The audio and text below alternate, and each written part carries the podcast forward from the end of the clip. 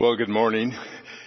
Before we get into the message of the morning in the series God's Perfect Design, and we're going to be talking about what is the meaning of life.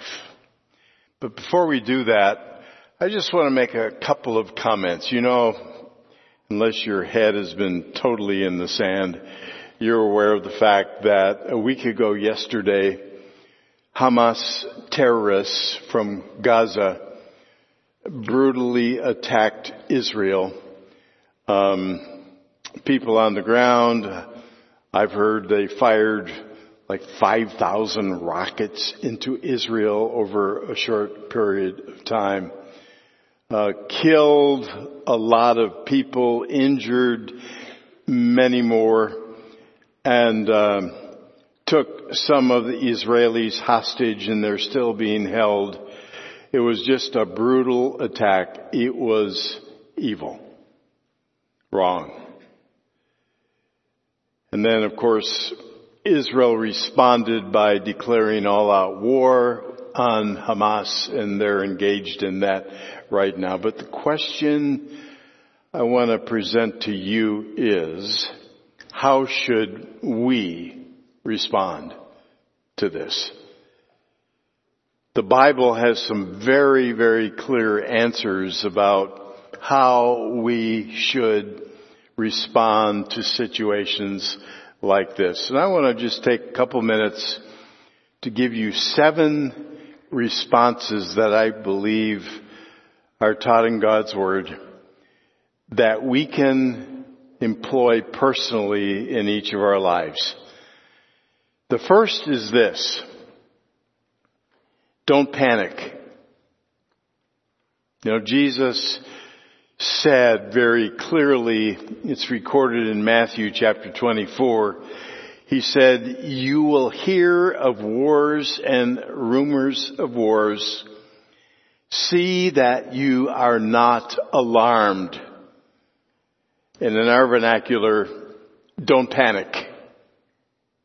And he goes on to say, for this must take place, but the end is not yet. This is not the end yet. It's kind of pointing to the end, but God at this time would want us, instead of panicking and being full of fear, to trust Him, to trust His plans. He is trustworthy. His plans are always perfect and they're always on time and they will be fulfilled. Secondly, um, I believe the Bible teaches we need to support Israel. Doesn't mean that we agree with every decision that political Israel makes, every move, every decision they make, but overall recognize that Israel is still God's people. God still has a plan for Israel and He has promises He will that He has made and He will fulfill His plan. He will keep His promises right to the end. That's the way God is. And so I believe we need to stand on what scripture teaches about what God has planned and what He will plan to do in the future. And then the third thing, maybe is obvious, we need to pray.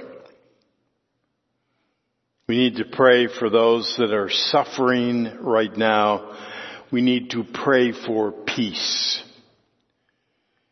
There's a lot of hatred flowing back and forth right now. We need to pray that people would lay down their hatred and pursue peace. We need to pray for the leaders of Israel and also the leaders of the Palestinians and the Hamas people. That they would make just and righteous and wise decisions at this time. And then pray for the Christians in that area. I didn't know this until this week. Did you know in Israel and in the Hamas territory in Gaza, there are about 170,000 Christian believers, our brothers and sisters in Christ. Let's pray not just for their protection, but for their faith. That they would be strong in the Lord and that God would use them to share the gospel of peace, the gospel of Jesus, and that through all this, many, many people in both sides would be saved. And then number four, I believe God's calling us to love Israelis and also Palestinians. It's the way of Jesus. It's what he taught. It's how he lived. Pray that God would give us opportunities. Maybe you know some Israelis. Maybe you know some Palestinians. I know of one who's just a few miles from here. Let's pray that God would give us opportunities to show kindness and love to them. And then number five, hope in Christ. If you're worried about what's going on in the world, and many of us are, and I get that way, when I get discouraged and worried, I've got to go to the end of the book. This book. Go to the book of Revelation. My favorite chapters probably in the entire Bible are chapters 19 and 20 when Jesus comes in victory and he will deal with all the evil, the open evil. He will even expose the hidden evil. And there's a lot of that going on today. And he will deal with evil doers. They will be exposed. They will be judged. And then he will rule and reign forever. And I am looking forward to being part of that rule and reign because I'm his child.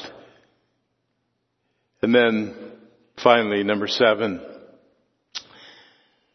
Actually, two more things. Number six, we need to speak out against evil. We need to call it for what it is. This attack was terrible and evil. We need to speak out against that, but also all evil around us, here, now, and then share the gospel of Jesus Christ and the hope of forgiveness through Him. And then finally, not just point the finger the other way, but this way. I believe this is a time we need to examine our own hearts. Are we right with God? Is our heart right with Him? Is there sin in our own lives? And then come clean, admit it, repent of it, run to the cross for forgiveness, where forgiveness always is. So just a few things that I believe God's calling us to do at this time.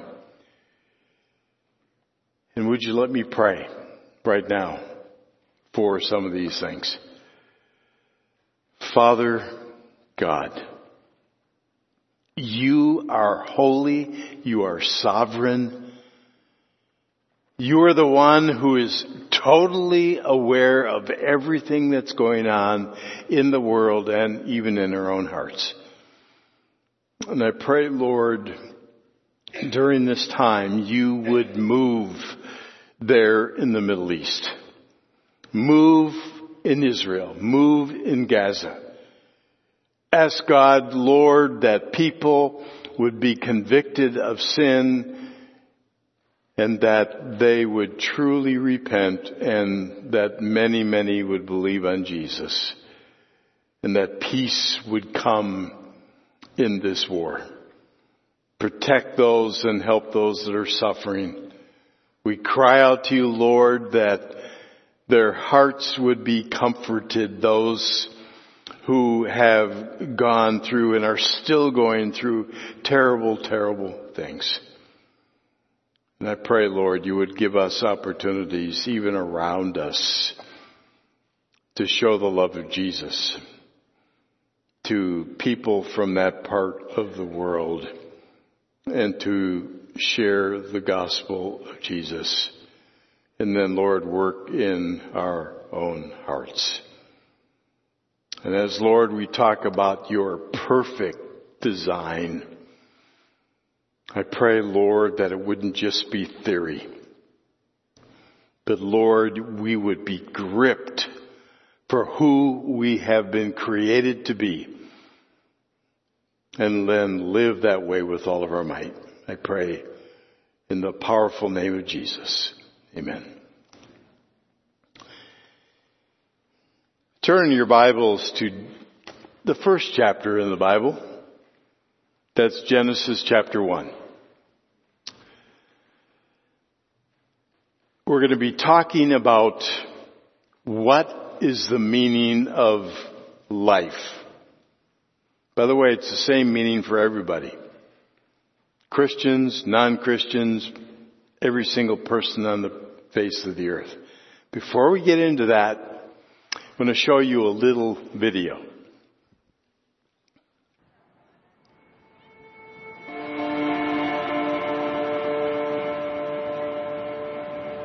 What would I say is the meaning of life? That's a really loaded question. Meaning of life? Yeah. Meaning of life. Yeah, I have really no idea. This is tricky.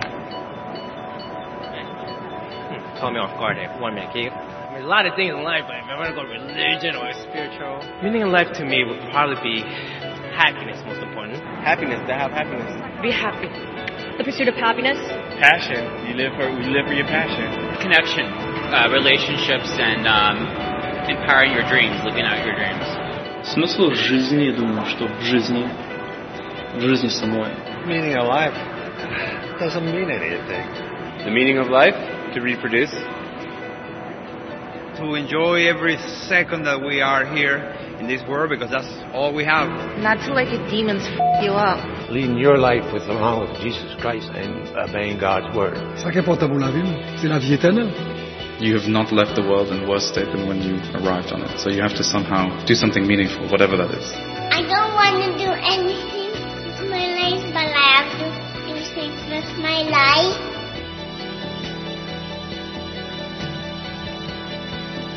Uh, having your loved ones and being happy. Just, you know, be a good person, kind of try to live life the best that you can. We all have a purpose that God put us together here on this planet to serve some greater purpose for Him.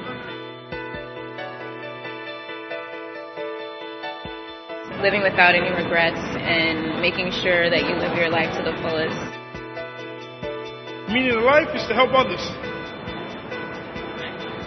intentar pasar por la vida de la manera más desapercibida posible, intentar ser lo más humilde con la naturaleza que puedas.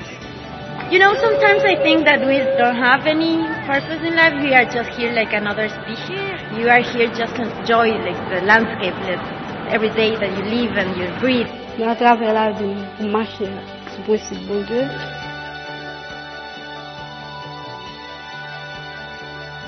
Bon Dieu t'a créé nous pour nous être capables de faire la volonté.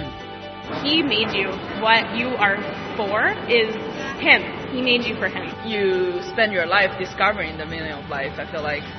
Everyone has their own meaning for life. I think it's something that comes with time, and uh, I'm not sure yet. I'm still trying to find the meaning of life, I suppose.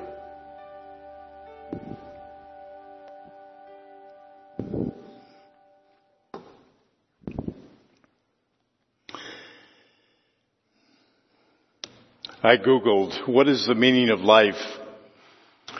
And I don't know how many billion articles there are on the internet, but it was striking to me that a lot of the answers are focused on self. How to achieve happiness. And it's interesting how many people in the world pursue their own personal happiness, not necessarily the happiness of others, their own personal happiness in order to feel fulfilled. But it doesn't work. King Solomon had it all. Um, he had great power as a king. He had all kinds of money, enormous wealth. He had hundreds of women at his disposal. He had the best food and wine. But it's interesting at the end of his life when he looked back, having had it all, this is what he said. In the book Ecclesiastes, the second chapter, he says, Then I considered all that my hands had done and the toil I had expended in doing it, and behold, all was vanity and striving after the wind. Did you ever try to grab the wind? It's blowing and you go, and then you open your hand, there's nothing there. That's what he was saying. Everything he had tried to live for, and he had it all, didn't fulfill his real purpose in life. And then, at the end of his life, looking back, he said this, remember your creator. When? Not when you're old and it's too late. Remember your Creator in the days of your youth, before the evil days come and the years draw near of which you will say, I have no pleasure in them. If you're young, don't wait until you're old to find the meaning of life. Search for the answer now. And to find the meaning of life, you have to go to what Solomon says is the creator, the one who started it all, the one who created us. He has the perfect plan because his design is perfect. Imagine you're playing Monopoly something which I don't really like to do.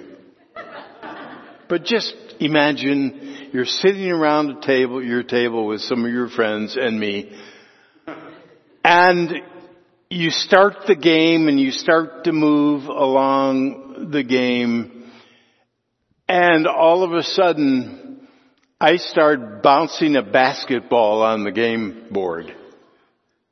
And then I take the money paper money, and I throw it, fling it across the room, and you say to me, what are you doing that for?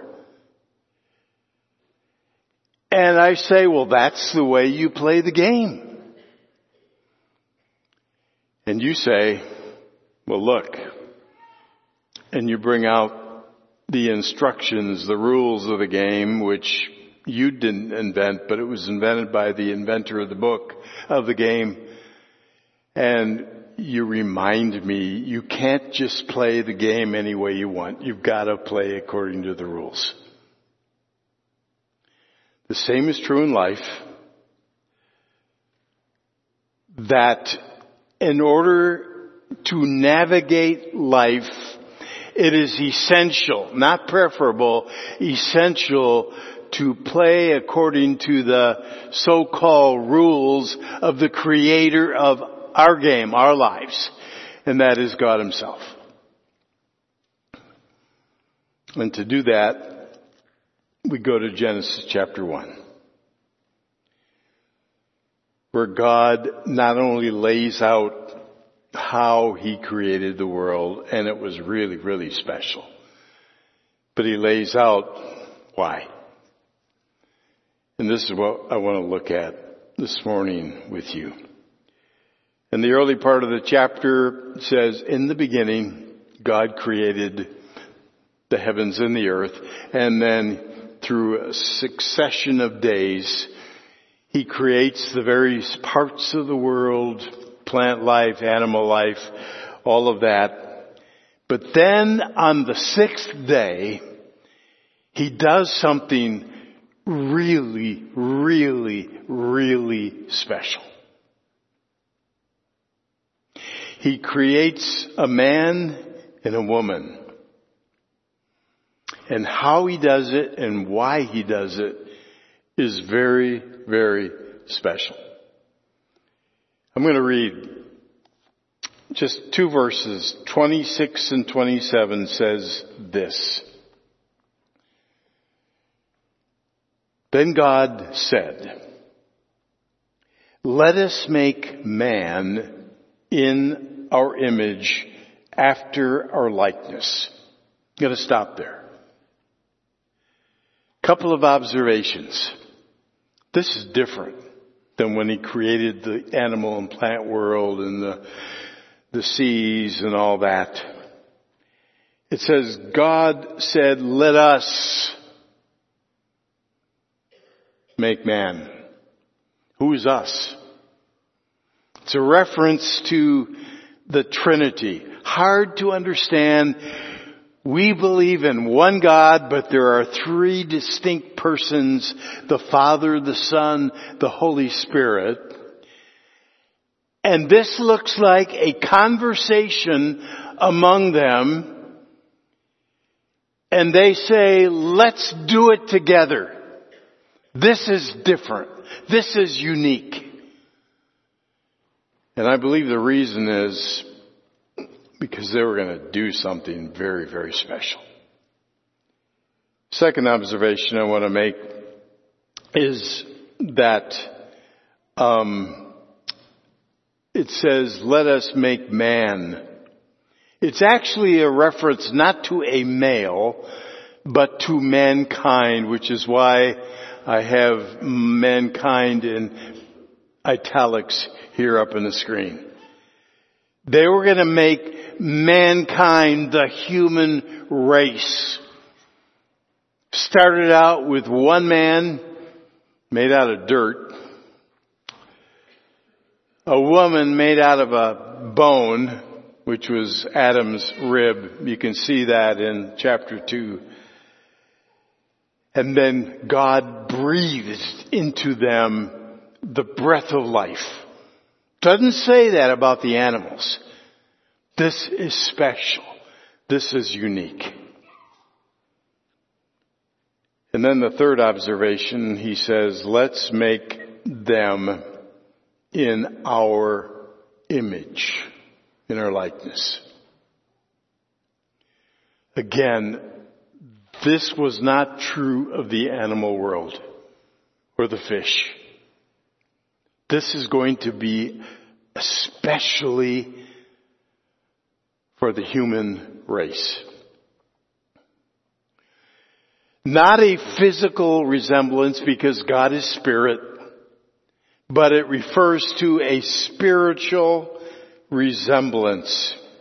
An image, if I could say, which is the word used here. Uh, what is an image?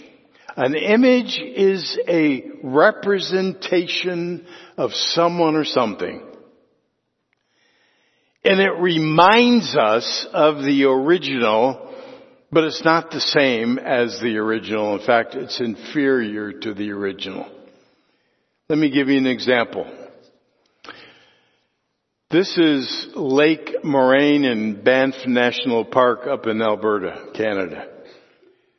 Nita and I were there. In fact, I took that photo uh, in June. Our family graciously sent us there uh, for our 50th wedding anniversary, and we were thankful. Had a glorious time. This is an image of the lake but it's inferior to actually seeing the original, seeing the lake itself. I remember when we walked up to the edge,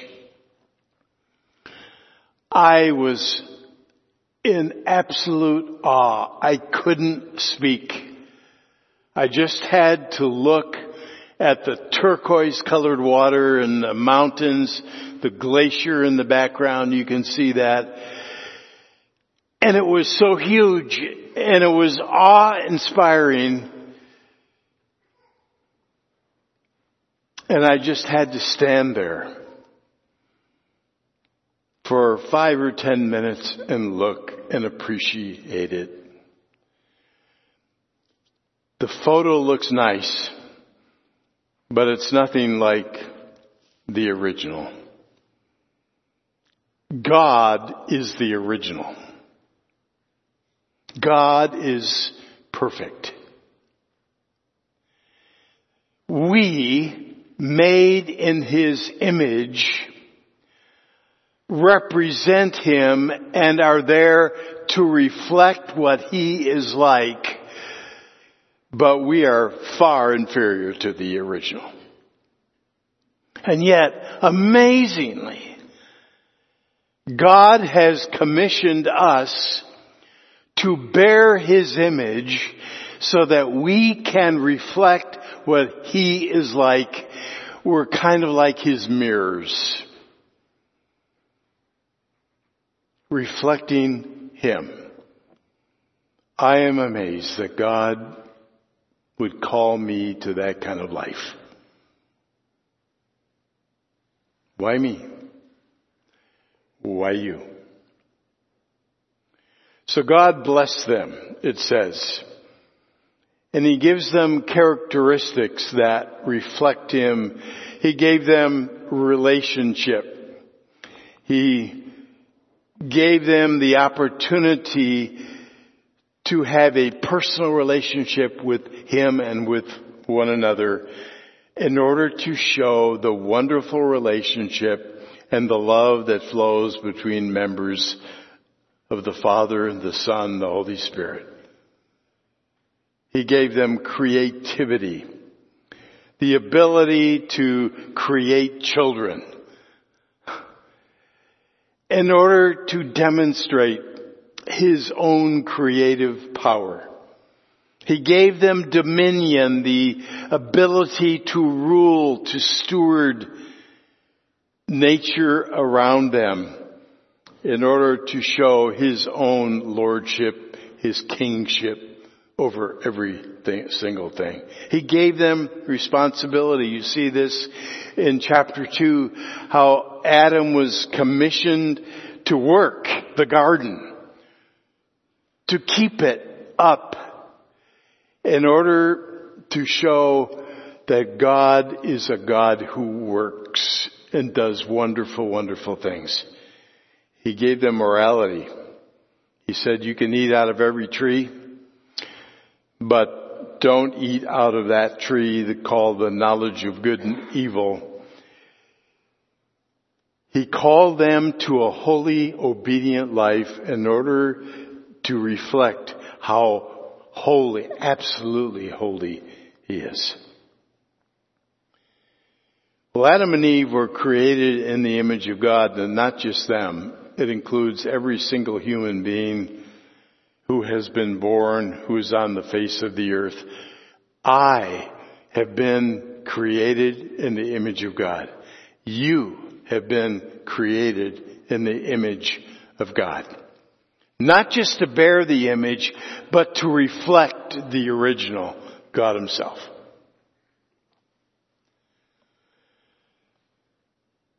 Keep that in mind as we go. King David,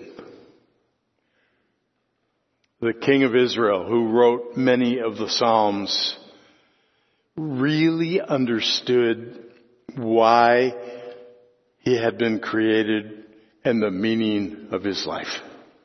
He understood this image thing and the closeness he had with God. And that he had this great privilege, in spite of his imperfections, his sin, to reflect what God was like. And I want to turn to one of his Psalms, 139, the 139th Psalm. If you have a Bible in some form in front of you, turn there. And he starts out this psalm by saying this in verse 1. Oh, Lord, you have searched me and known me. You know when I sit down and when I rise up. You discern my thoughts from afar. You search out my path and my lying down and are acquainted with all my ways. He's basically saying, God, you know me inside and out. You know what I think. You know what I do. You know what I'm like. You know my weaknesses. God, you know that. And then it goes on in verse 7. I'm abbreviating the psalm. I'd like to go through it, the whole thing, but no time. Verse 7, he says this, Where shall I go from your spirit? And where shall I flee from your presence? If I ascend to heaven, you're there.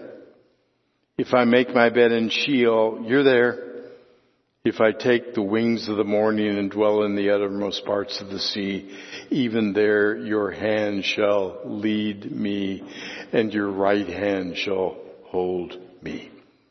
First three verses he says, you know me thoroughly. And these verses he's saying, you know where I am and there's no way I can run from you, hide from you. You're wherever I am. Important point. He's not threatened by this. A lot of people, when they hear the fact that God knows them and knows where they are, they're afraid of that. Remember Jonah? he tried to get away from God. Can't do that. Impossible. And David is not threatened by this, but instead he loves it. He wants God to be close to him, aware of him, because he knows he's made in the image of God and God loves him deeply. And then it goes on.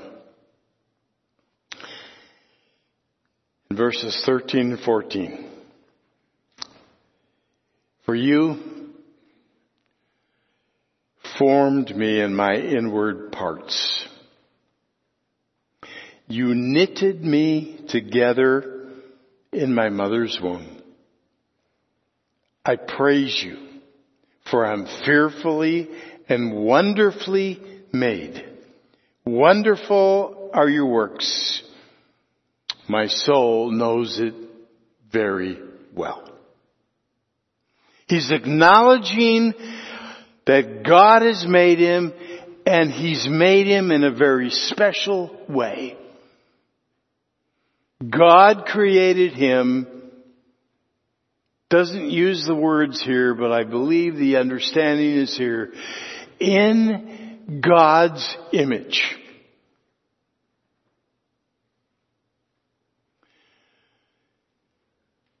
God has done the same thing for you. Whoever you are. You have been made in the image of God in order to reflect God and what He is like. You are special to Him. You are special to Him. You're not just a blob of tissue.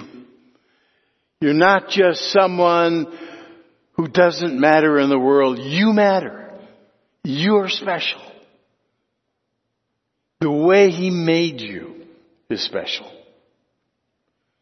I'll share with you that in my life, I've struggled somewhat with feeling inferior to other people.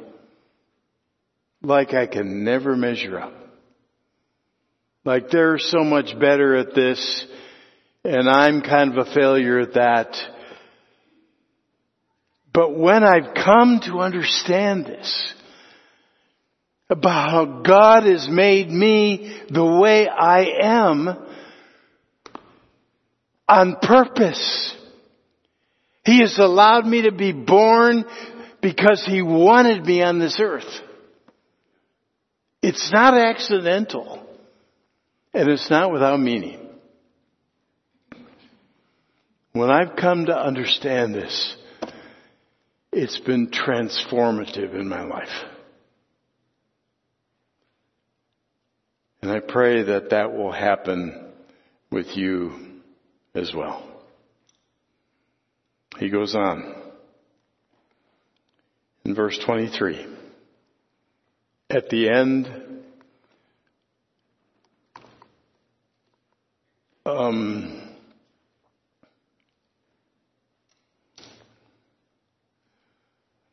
let me just read it. He says in verse 23, Search me, O God, and know my heart. Try me and know my thoughts. And see if there is any grievous or wicked way in me and lead me in the way everlasting. He's saying here, Lord, you've searched me and I want you to search me more and I want you to probe deep into my heart and soul, my motivations and expose any sin that might be there. He feels safe enough with God to ask Him to do that. God created us to be mirrors of His wonderful glory to reflect Him. We are a mirror not to look at ourselves. We're a mirror to point it to God and have Him reflected in the way we live. But you know, mirrors can get tarnished. I remember times when in the winter I've gone out to my car and it's frosted over. You ever experienced that? The windows are frosted over and I get in my car and my rear view mirror, it works fine except it can't see out the back window because that's frosted over and the side mirrors are frosted over and what I have to do at a time like that is clean them. Or I've had dirty mirrors in my car and I've had to clean them. Sin is the same way. God has made us a mirror of His wonderful glory but our mirrors can be tainted, tarnished, dirtied by sin. Maybe you're thinking, my mirror's pretty dirty right now. I'm not a good reflection of God. In fact, I'm just the opposite. I would say to you, it's time to clean the mirror. It's time to clean the mirror. We cannot do it ourselves. We have to be willing, but Jesus is the one who does the cleaning. He does the forgiving. He does the life transforming. He does all of that. In our life group, we've been sharing our testimonies, short testimonies, and I've been so, so struck and moved by the stories of life transformations that some people have shared. It shows me there's hope for me. If God can do such radical things in them, He can do that in me as well. And I ask you, how's your mirror? How well are you reflecting God? And if the mirror's dirty, tarnished in some way, it's time to clean it. And we start doing that by actually praying this prayer that David prayed. Search me. Know my heart. Try me. Know my thoughts. Will you do that? Will you go before God in quietness and just open up to Him and say, search me. Convict me of any sin that I have done. And then you run to Jesus when He shows you that. Who is the source of forgiveness because He died on the cross, which we celebrated earlier. And He's also the one who loves to transform people, change their character. One of our definition, well, in our definition of a disciple, part of it says, the disciple is one who's being, being present tense, continuous, being transformed by Jesus. And that's what he can do. Get into the Word. That is a tool God uses. If you've been neglecting this in your personal life, your growth is being stunted and your mirror is getting tarnished. Take advantage of meeting together with others in life group like Jesse encouraged us to do. We need that. If you're neglecting fellowship, you're neglecting one of the tools God uses to bring about life transformation. And there are many more things. How's your mirror? If it's not in very good shape, it's time to clean it. Father, you are amazing to not just make us, but to make us exactly like you have.